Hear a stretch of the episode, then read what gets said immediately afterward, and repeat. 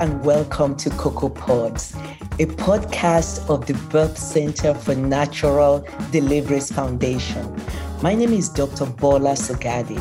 I'm a board-certified obstetrician gynecologist, a family physician, and a minimally invasive robotic gynecologic surgeon.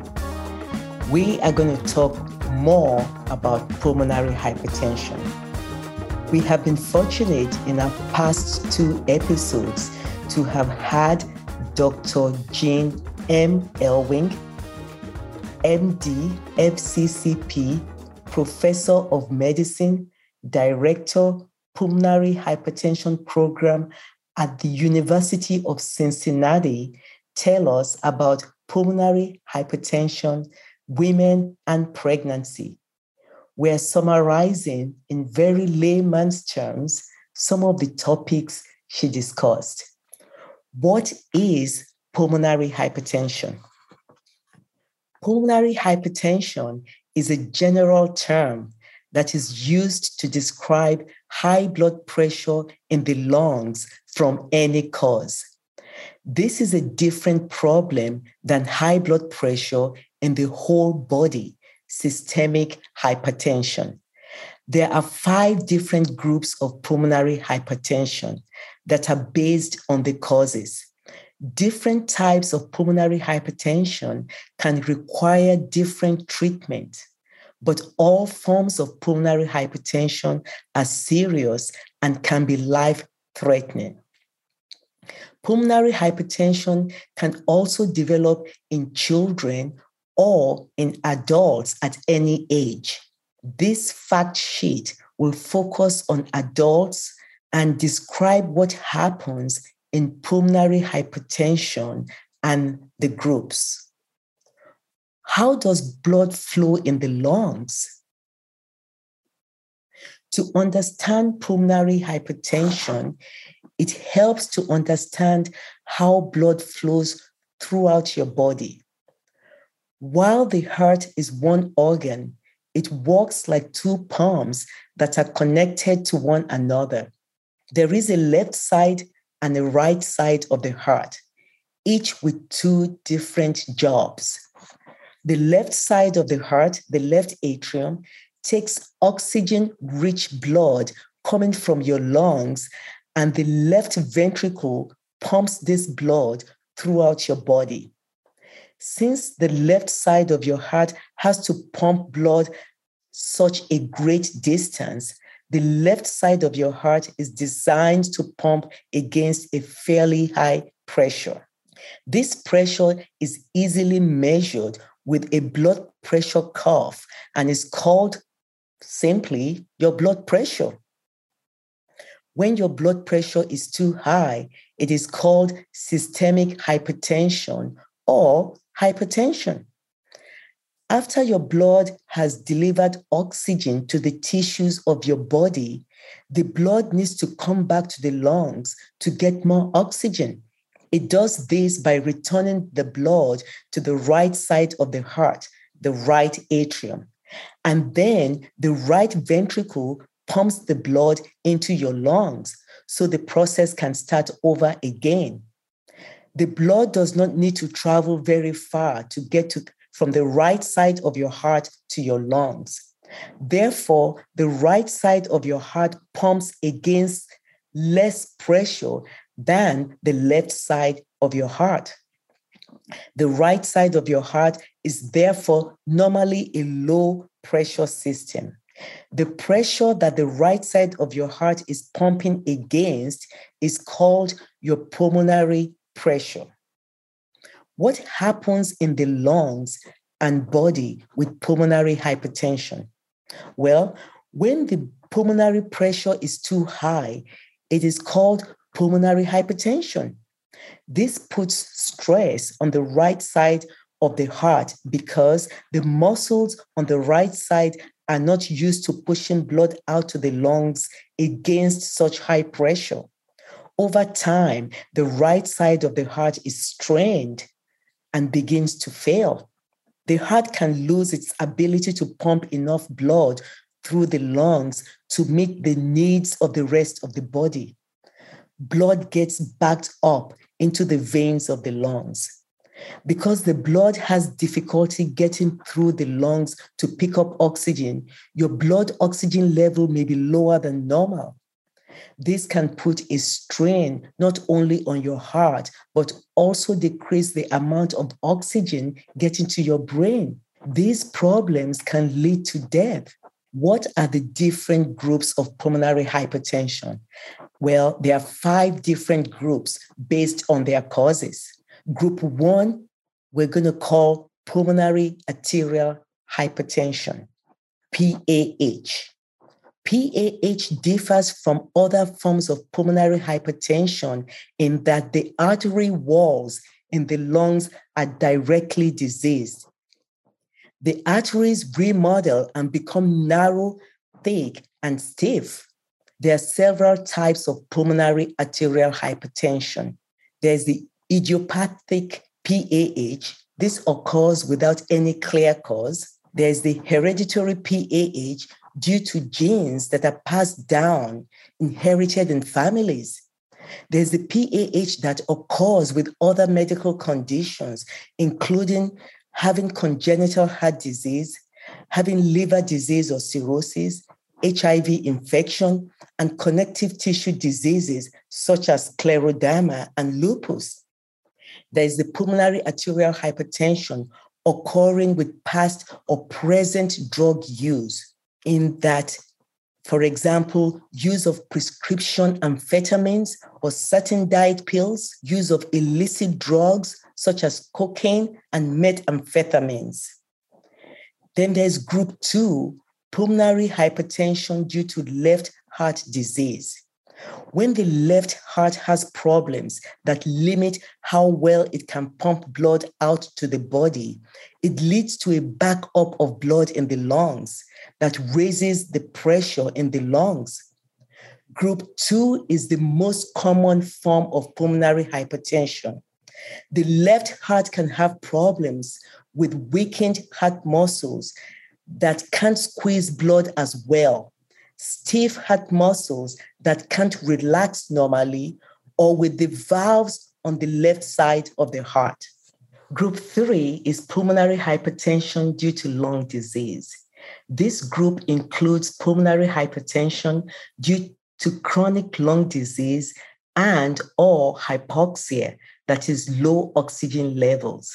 This can occur in lung diseases like COPD, cystic fibrosis, and interstitial lung disease.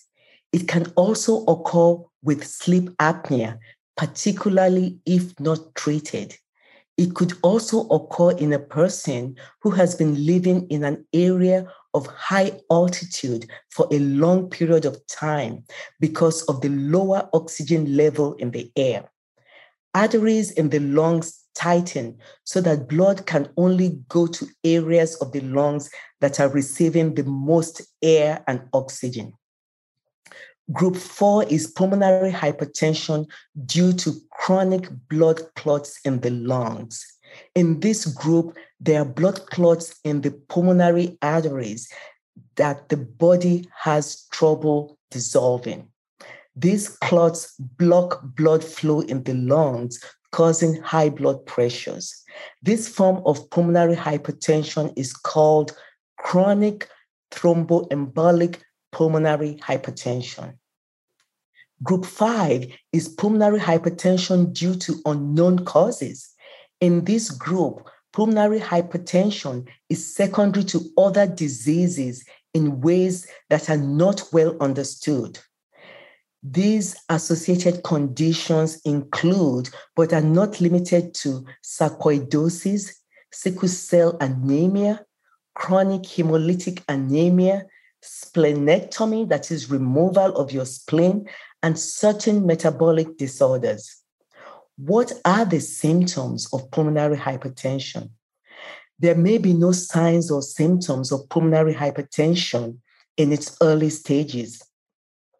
Over time, the high blood pressure in the lungs can put a stress on the heart, and low oxygen levels cause changes throughout the body. Some symptoms start out mild and get worse slowly, while others can come on all of a sudden. You can help your healthcare provider in diagnosing your condition by telling them what kind of symptoms you are having and if there's any worsening of these symptoms. For example, let your healthcare provider know if you notice any of the following, especially in pregnancy: new or increased shortness of breath, dizziness, feeling like you might faint, fainting or passing out, syncope, chest pain, heart palpitations, that is, feeling like your heart is racing or pounding, new or worsening swelling of your feet, legs, or belly, lips and or fingers turning blue. Pulmonary hypertension can be difficult to diagnose in a routine medical examination because the most common symptoms of pulmonary hypertension, such as breathlessness, fatigue, are also associated with conditions like normal pregnancy. If your healthcare provider suspects that you have pulmonary hypertension, he or she will want to review your medical and family history, perform a physical examination, and perform one or more diagnostic tests, because different kinds of pulmonary hypertension are treated differently. It is important that your healthcare provider takes the time and order the necessary tests to find out what kind of pulmonary hypertension you may have. There are treatments available which can stop it from getting worse and help your symptoms. At this time, there is no cure for most people with pulmonary hypertension. There are centers specializing in pulmonary hypertension, including the center where our specialist for our podcast, Dr. Jane Elwing, practices in. Centers specializing in pulmonary hypertension may be the best option for care, as they have dedicated doctors like Professor Jane M. Elwing, nurses, and other staff to assist in your care. Now we're going to talk about how to diagnose pulmonary hypertension in full. Pulmonary hypertension is hard to diagnose early because it's not often detected during a routine physical examination. Even when pulmonary hypertension is more advanced, its signs and symptoms are similar to those of other heart and lung conditions. To diagnose pulmonary hypertension, a healthcare provider will perform a physical examination and review your symptoms. You will likely be asked questions about your medical and family history. Blood and imaging tests are done to help diagnose pulmonary hypertension, and these tests may include blood tests that can determine the cause of pulmonary hypertension or detect signs of complications. A chest X-ray. A chest X-ray creates pictures of the heart, of the lungs, and of the chest. A chest X-ray may be used to check for other lung conditions that may cause pulmonary hypertension. We do perform chest X-rays in pregnancy with an abdominal shield to protect the unborn baby. An electrocardiogram, an ECG or an EKG. This simple test records the electrical activity of the heart. It can detect changes in the heartbeat. Patterns on an EKG may reveal signs of right ventricle enlargement or strain. An echocardiogram. Sound waves are used to create moving images of the beating heart. An echocardiogram shows blood flow through your heart. This test may be done to help diagnose pulmonary hypertension or help determine how well treatments are working. Sometimes an echocardiogram is done while exercising on a stationary bike or treadmill to learn how activity affects your heart. If you have this test, you may be asked to wear a mask that checks how well the heart and lungs use oxygen and carbon dioxide. Right heart catheterization. If an echocardiogram reveals pulmonary hypertension, you will likely have a right heart catheterization to confirm the diagnosis. During this procedure, a cardiologist places a thin, flexible tube, a catheter, into a blood vessel, usually in the groin. The catheter is gently guided into the right lower heart chamber, the right ventricle, and the pulmonary artery. A cardiologist can then measure blood pressure in the main pulmonary arteries and the right ventricle. Other tests may be done to check the condition of the lungs and pulmonary arteries and further determine the cause of pulmonary hypertension. A CT scan. This imaging takes a series of X-rays to create cross-sectional pictures of the bones, the blood vessels, and soft tissues inside the body. Dye, also called contrast, may be injected into a vein to help the blood vessels show up more clearly on the images. A heart or a cardiac CT scan can show the size of the heart and any blockages in the pulmonary arteries. It can help diagnose lung diseases that might lead to pulmonary hypertension, such as COPD or pulmonary fibrosis. MRI. This uses magnetic fields and radio waves to create detailed images of the heart. It can show blood flow in the pulmonary arteries and determine how well the lower right heart chamber, the right ventricle, is working. Pulmonary or lung function test. This non-invasive test measures how much air the lungs can hold and the airflow in and out of the lungs. The test involves blowing into an instrument called a spirometer. Sleep study. A sleep study measures the brain activity, heart rate, blood pressure, oxygen levels, and other factors during sleep. A sleep study can help diagnose obstructive sleep apnea, which can cause pulmonary hypertension. A VQ scan. In this test, a radioactive tracer is given by IV.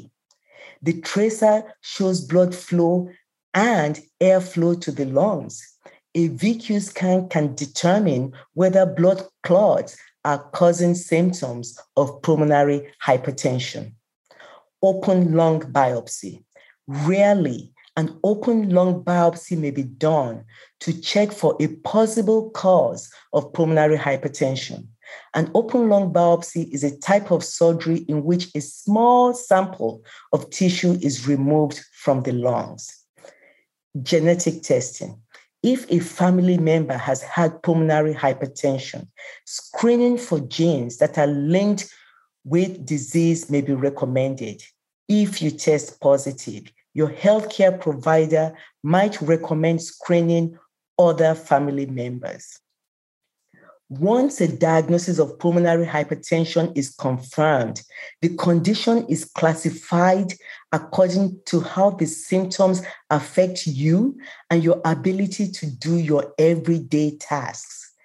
Functional classifications of pulmonary hypertension fall into one of the following categories. Class 1 functional classification is that pulmonary hypertension is diagnosed, but there are no symptoms.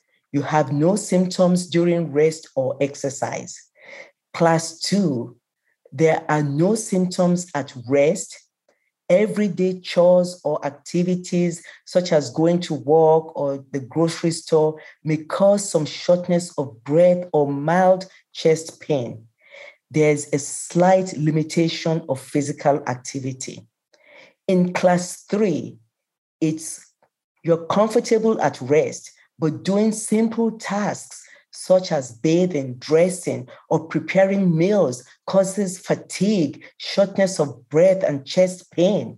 The ability to do physical activity becomes limited. And in class 4, functional classification of pulmonary hypertension, your symptoms occur at rest and during physical activity. Any type of activity causes increasing discomfort. So there is no cure, like we said, for pulmonary hypertension, but treatment is available at centers in the United States to help improve signs and symptoms and slow the progress of the disease. It often takes some time to find the most appropriate treatment for pulmonary hypertension. The treatments are often complex and require extensive follow-up care. When pulmonary hypertension is caused by another condition, treatment is given for the underlying cause whenever possible. Medications are available to help improve symptoms of pulmonary hypertension and to slow the progression of the disease. Medications that may be prescribed to treat pulmonary hypertension symptoms or complications include blood vessel dilators, called vasodilators.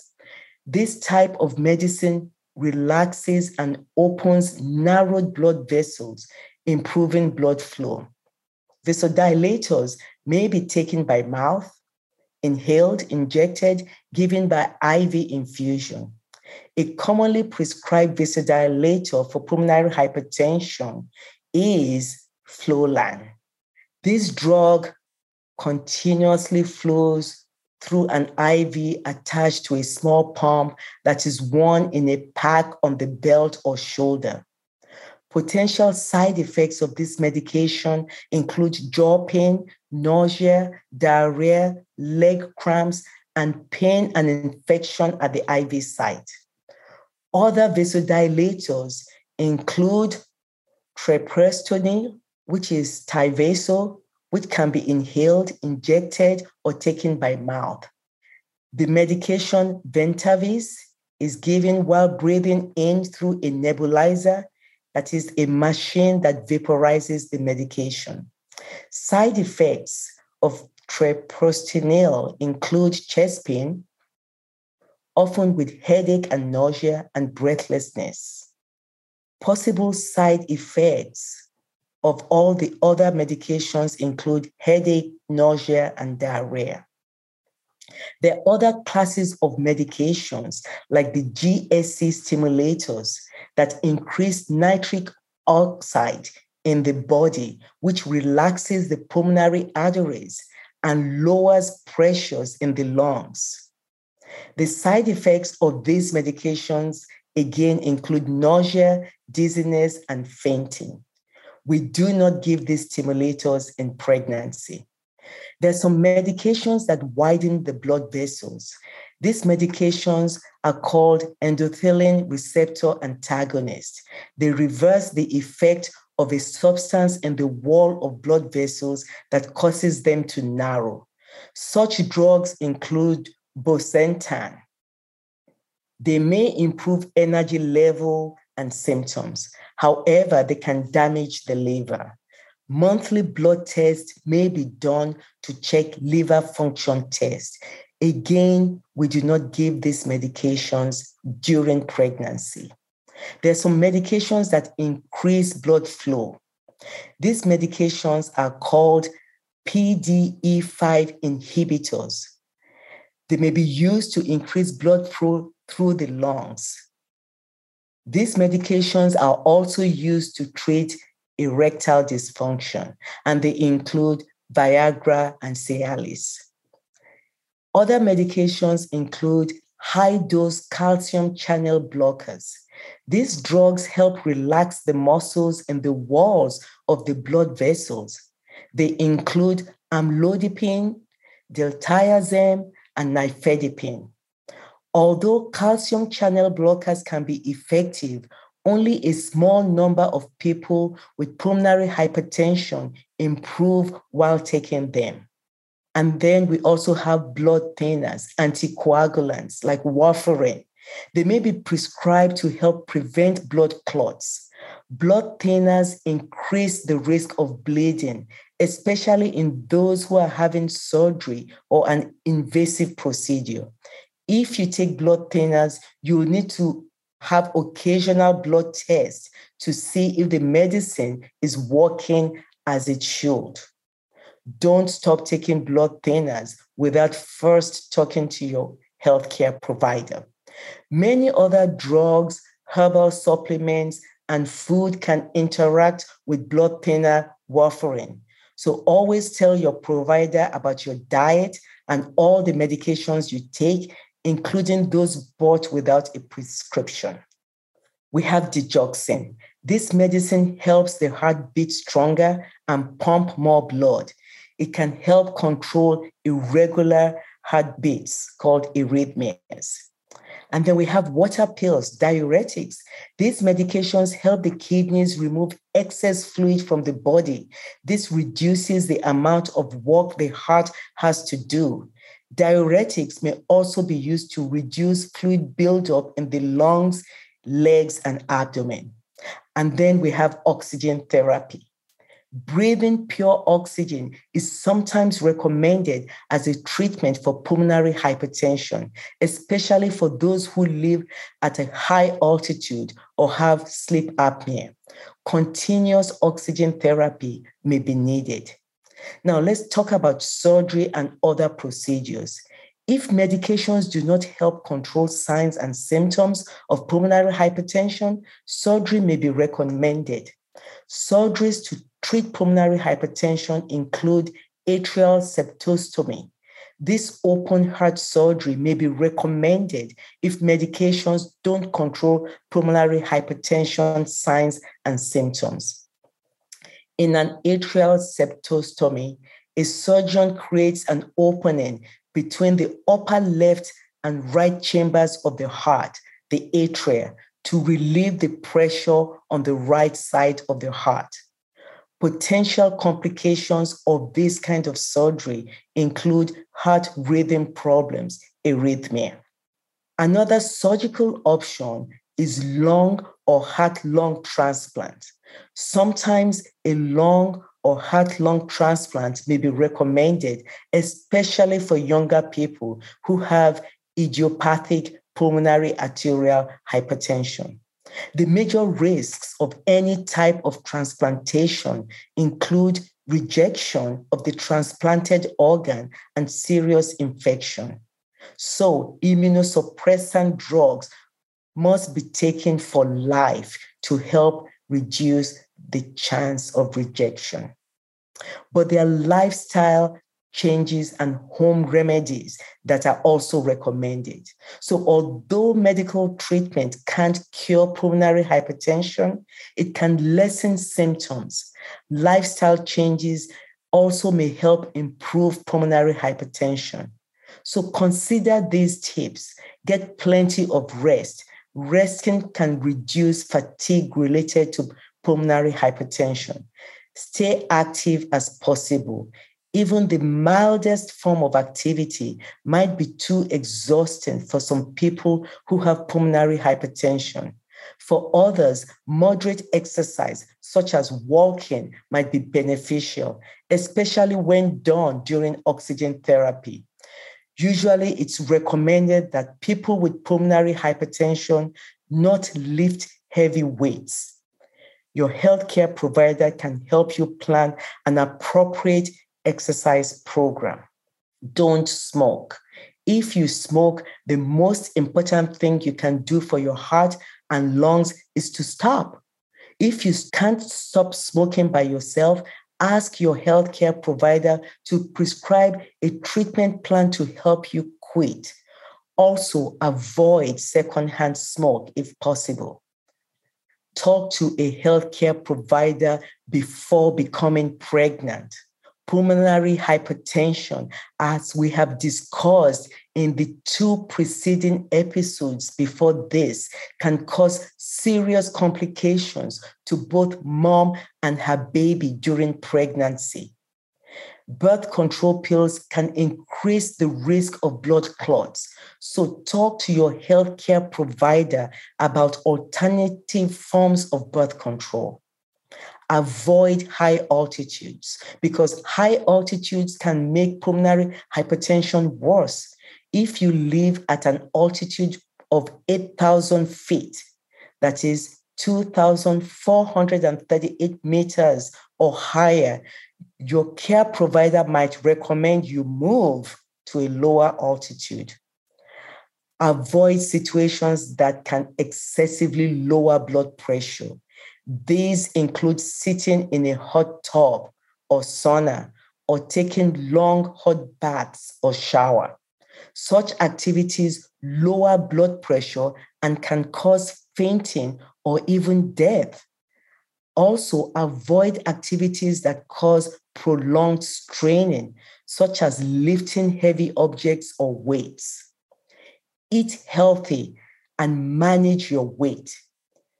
Eat a healthy diet rich in whole grains, fruits and vegetables, lean meats, low-fat dairy products. Avoid saturated fat, trans fat, and cholesterol. Limit your salt intake. Aim to maintain a healthy body weight. Review all your medications with your healthcare provider. Tell your provider about all the medications you take, including those bought without a prescription. Some medications can make pulmonary hypertension worse or interfere with its treatment. Take all your medications as prescribed.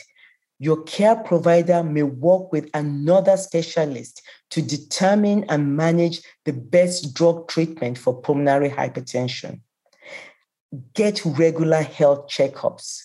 Tell your provider about any new or worsening symptoms or medication side effects. If pulmonary hypertension affects your quality of life, ask about options that could help. Get recommended vaccines. Respiratory infections can cause serious health concerns for people with pulmonary hypertension. Ask your provider about recommended vaccines to prevent common viral infections. Get support. Connecting with others who are going through similar situations may help you ease and manage stress. Ask your provider if there are any pulmonary hypertension support. If you think you might have pulmonary hypertension or are worried about your pulmonary hypertension risk, make an appointment with your healthcare provider. While shortness of breath is one of the first symptoms of pulmonary hypertension, the symptom is also common with many other conditions, such as asthma and pregnancy. Appointments can be brief. There's often a lot to discuss, so it's a good idea to be prepared for your appointment. Some of the things that you can do to prepare for your appointment include: be aware of any pre-appointment restrictions.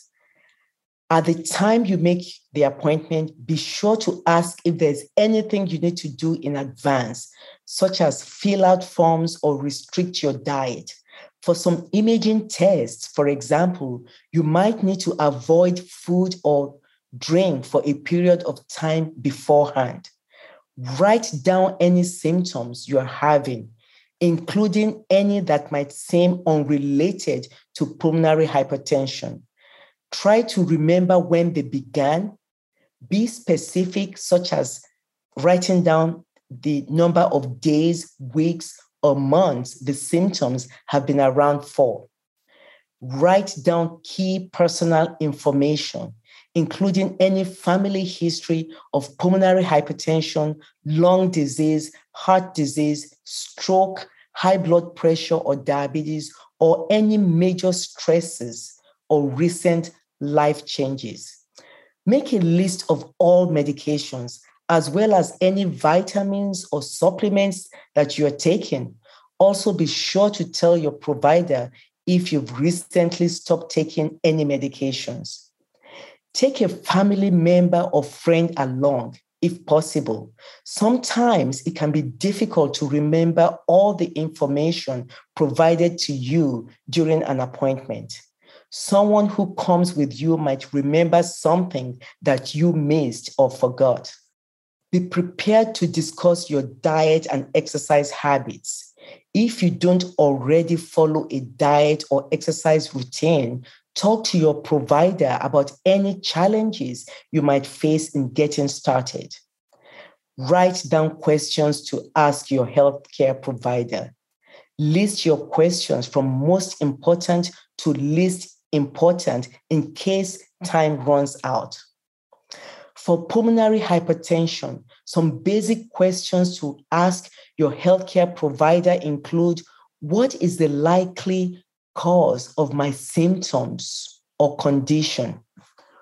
What are other possible causes for my symptoms or condition? What kinds of tests will I need? What's the most appropriate treatment for me? What's an appropriate level of physical activity? How often should I be screened for any changes in my condition? What are the alternatives to the primary approach that you are suggesting? I have other health conditions. How can I best manage them together? Are there any restrictions that I need to follow? Should I see a specialist? Is there a generic alternative to the medication you're prescribing? Are there any brochures or printed material that I can take home with me? What websites do you recommend? Don't hesitate to ask other questions during your appointment. And what to expect from your doctor. Your healthcare provider is likely to ask you many questions. Being ready to answer them right away might save time to go over any details you want to spend more time on. Your provider might ask, when did your first symptom begin? Do you always have symptoms or do they come and go? How severe are your symptoms? What, if anything, seems to improve symptoms? What, if anything, seems to worsen symptoms? So, as we wrap this up, what can you do in the meantime? It's never too late to make healthy life changes, such as quitting smoking, cutting down on salt, and eating a healthy diet. These changes may help prevent pulmonary hypertension from getting worse. In closing for this episode, we want to refer you back to Dr. Jane Elwing, Professor of Medicine.